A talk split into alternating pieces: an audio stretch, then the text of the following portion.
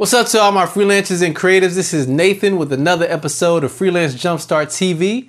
And in this episode, we're going to get into everything I learned in one year of podcasting.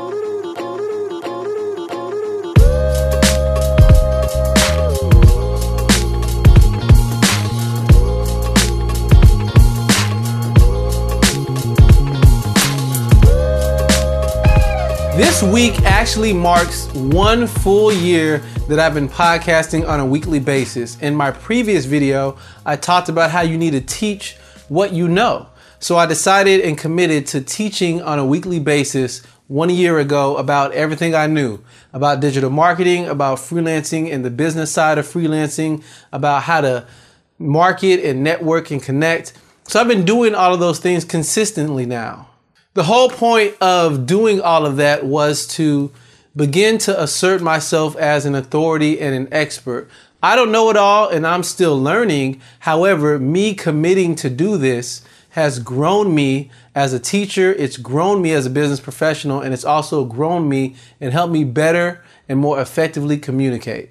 I've learned a lot in the past year in podcasting, having to prepare an episode and do it on the regular basis. Now I have a newfound appreciation for those who podcast because you have to come up with content. It has to be engaging, it has to be relevant, and then people ask questions. So you need to respond to the questions that they have, but you also need to remain true and consistent to the purpose of your show. This episode here, I'm really going to talk about what I learned and just is going to be more of a general overview.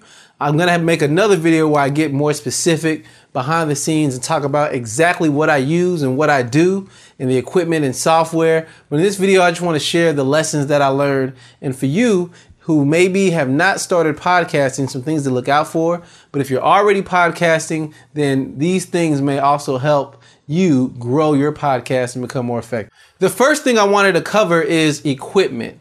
Now, I'm probably a bad example of someone who just got into podcasting as it pertains to equipment because I really wanted to communicate and show high quality with my podcast. This would be the first introduction of many people to me. So I wanted to make sure they knew that I was serious and that I had my things together. I already had a DSLR camera, which is what I'm using right now. It is a Canon 70D. Uh, on top of that, um, I also had the equipment to edit. So the software I had on my computer. I already had Adobe Audition, which edits audio, and I also bought a microphone as well. So this is a Rode SM7B here.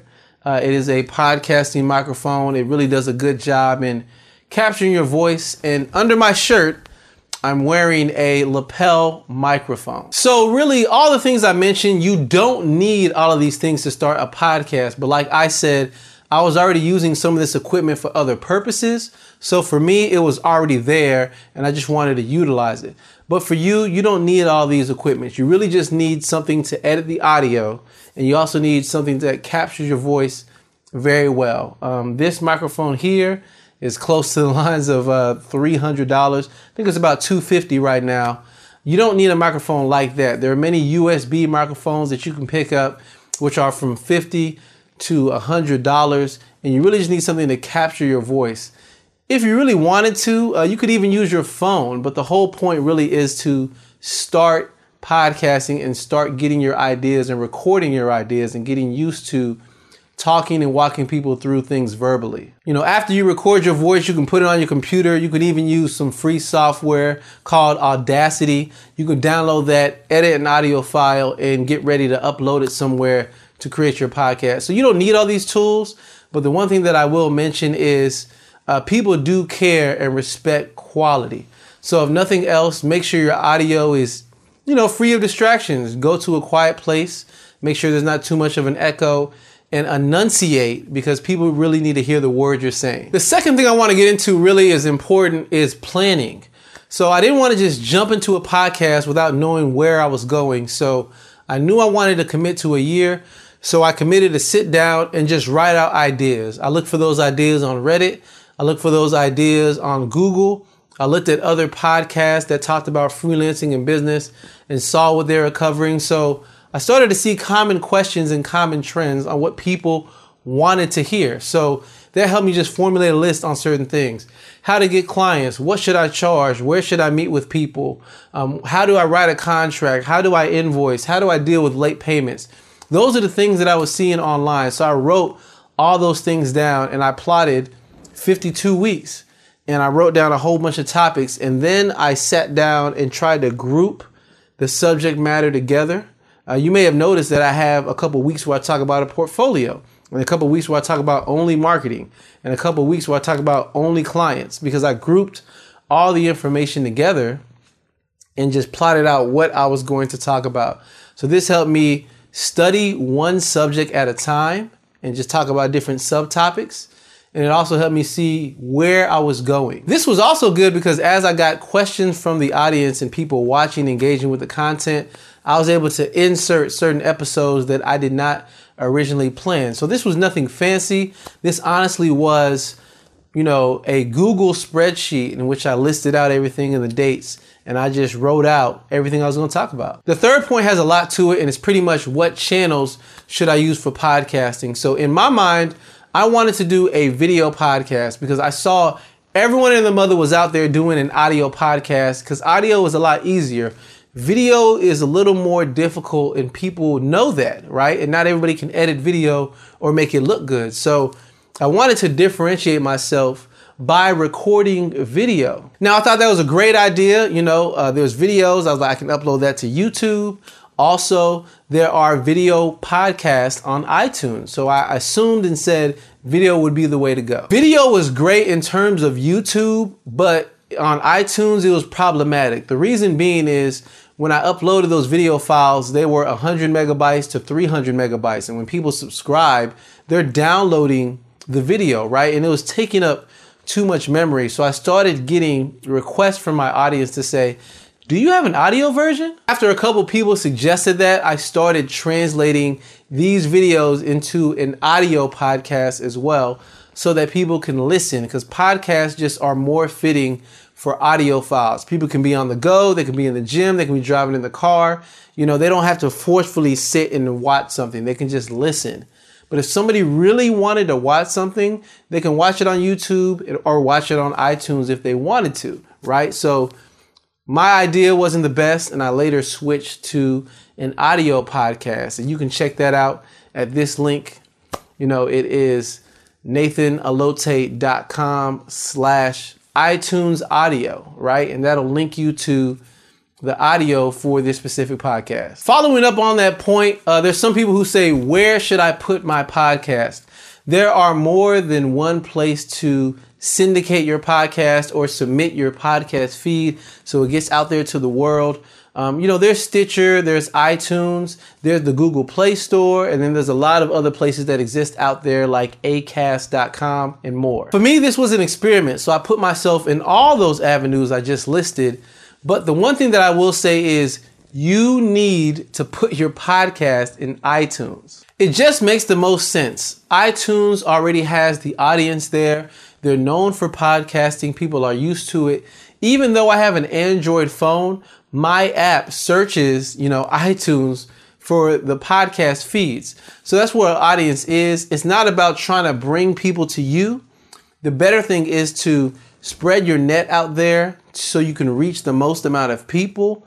And then, based upon what audience resonates with you, then start focusing on that. So I wouldn't discredit anything that I mentioned, maybe you submit your feed to Stitcher and they're more active there. But from what I've seen, YouTube and iTunes was the best place for me because I had video and I turned it into an audio podcast. So, lesson learned here don't skip iTunes. Your podcast needs to be on it. The key to a podcast and what I found is you have to be consistent. You know, I committed to a year and sometimes I was tired, I didn't feel like it, or I had to travel. Sometimes I had to double up on recording shows, you know, record two at a time so that I could buffer out the content. So it's important to be consistent because otherwise people won't think you're active and they don't know when to show up. If somebody subscribes, they want, you know, weekly episodes so that they can hear you every week and then build you into their schedule. If you record an episode and then two days later you release something and then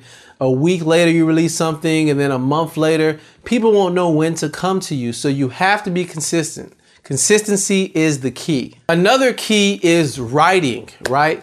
I've seen many different podcasts and other people don't do this, but this is a huge opportunity for you to leapfrog them and also get SEO credit on Google. So for every episode I record, I take the time to make sure to write out close to a thousand words per episode, right? So I've already recorded, you know, over 50 episodes. So if you count up all my word count, it's literally over 50,000 words. You know, this could be a book in and of itself.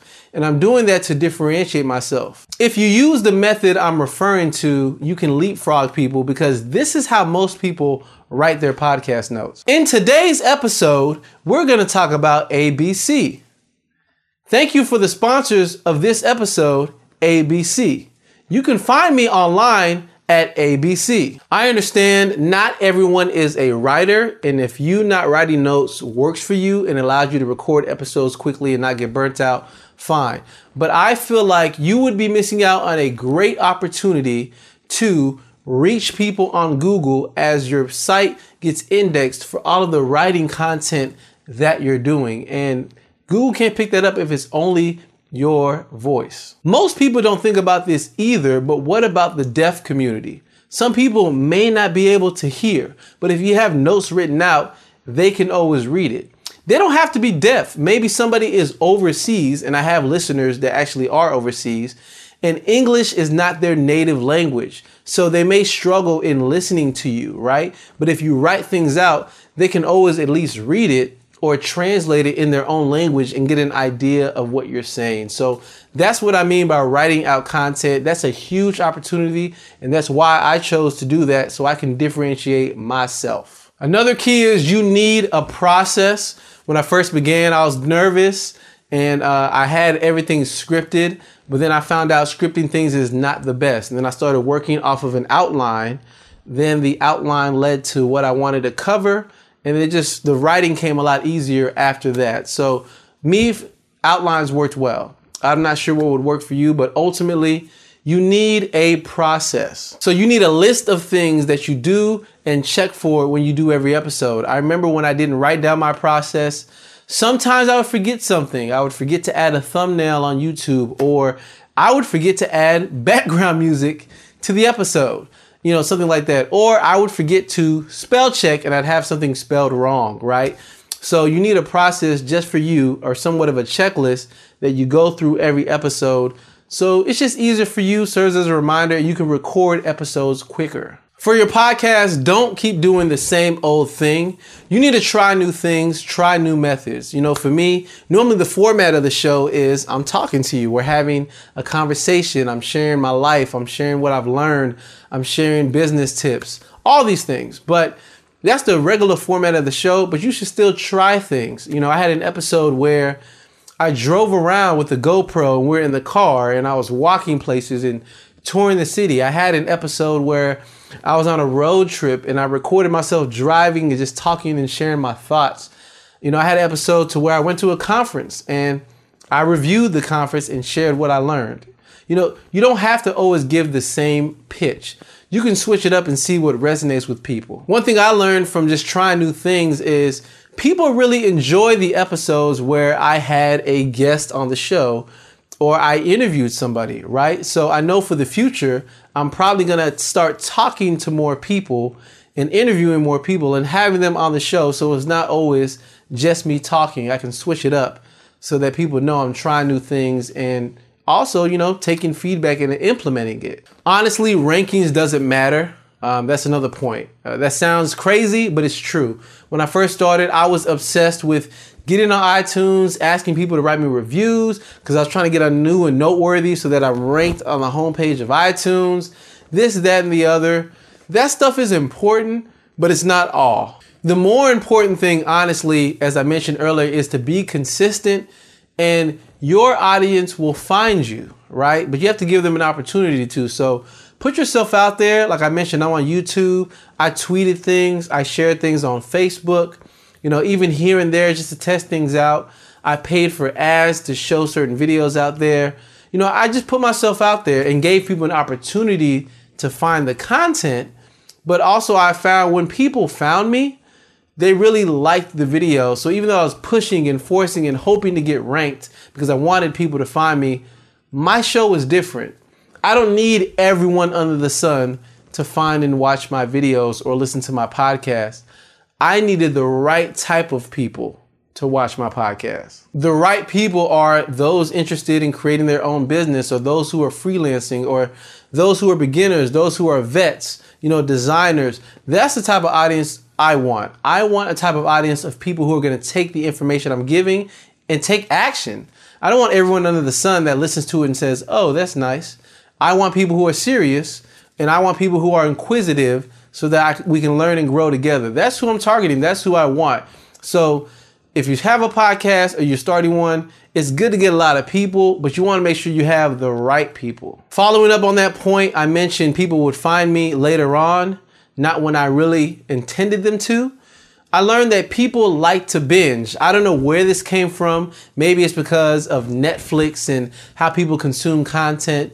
But there are people who subscribe and they listen every week. But there are other people who said, Nathan, I found your videos. I listened to 20 today. I'm gonna listen to 14 tomorrow and 10 the next day.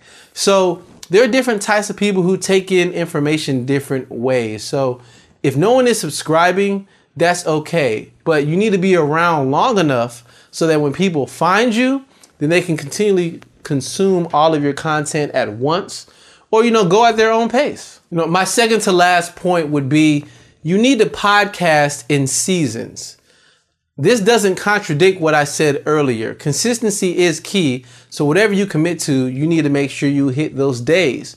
But also, you need to podcast in seasons. You can't always podcast and not observe what's going on. Every now and then you need to take a step back and say, what is going on my podcast? Is it working? Do I need to change something? Do I need to take a week to email my audience and ask them, is it working? Taking a step back will really allow you to work on the podcast and see what you need to change, or maybe it's time for an equipment upgrade somewhere.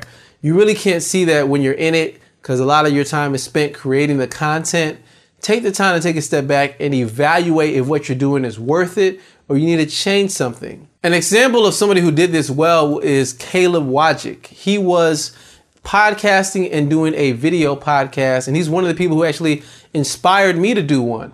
But he kept doing shows and kept taking his time with this, and he's like, it's a lot of work to do audio, video, and he was even doing YouTube and engaging with the audience. So he thought it was best to drop his audio podcast. Now, I got a lot of value out of that and I enjoyed it.